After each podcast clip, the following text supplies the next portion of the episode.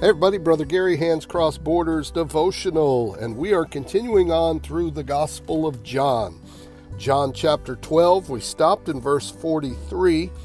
We're going to get our thought today in verses 44 through 50. We'll finish up chapter 12 today. So here we begin.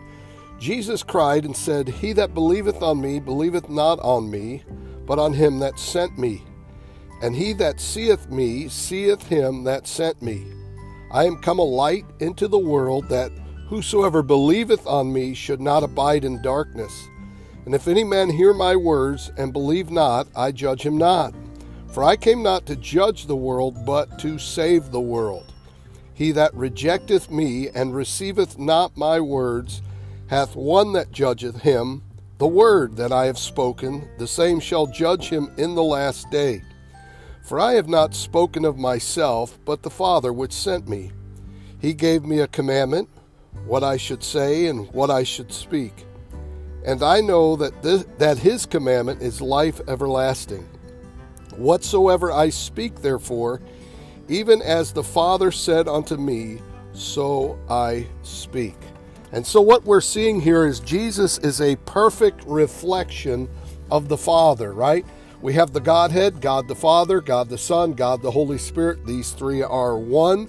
So we have three persons within inside the Trinity, but they are one. And what we see here is Jesus is a great, great, great, and the only example you and I should follow. Even the Apostle Paul said, Follow me as I follow Christ. So, what he was inferring is there's times when he lets his flesh get the better of him, don't follow that, but follow Christ. And so Jesus is saying this listen, I am light, and I came into the world to bring this light so that those, whoever believes on me, shouldn't abide in the darkness.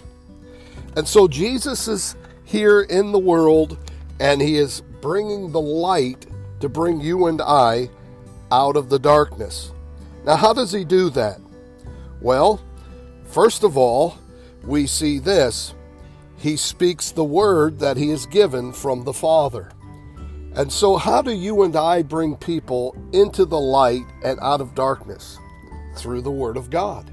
Through the Word of God. Notice he says this He that rejecteth me and receiveth not my words hath one that judgeth him, the word that I have spoken. And so oftentimes people say, You can't judge me, and that's true. I can't judge anybody, but I can take the Word of God. The Word of God judges us all.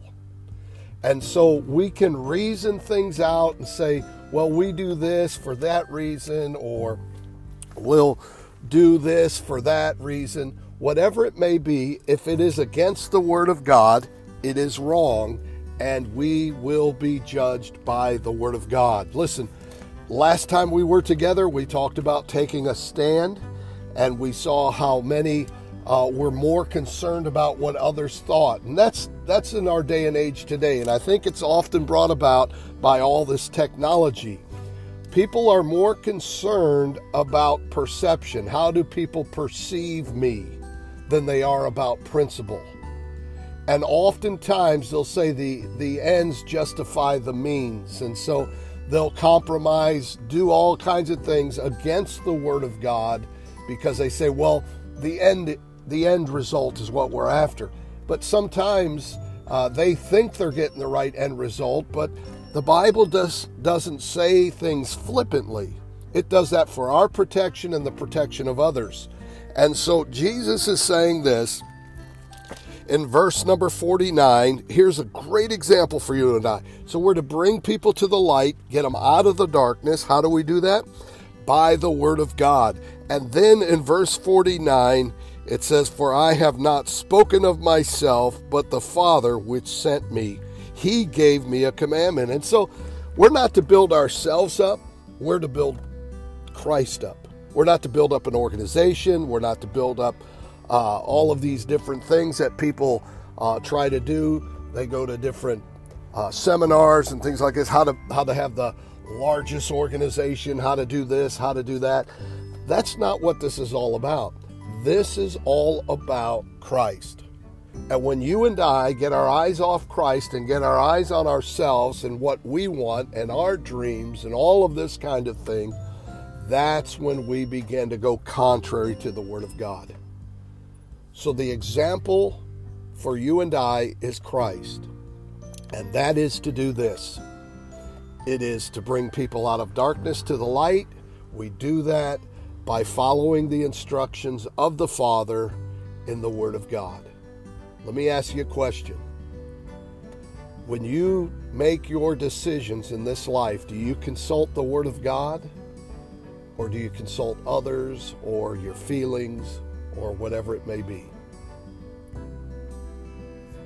May the Lord bless you.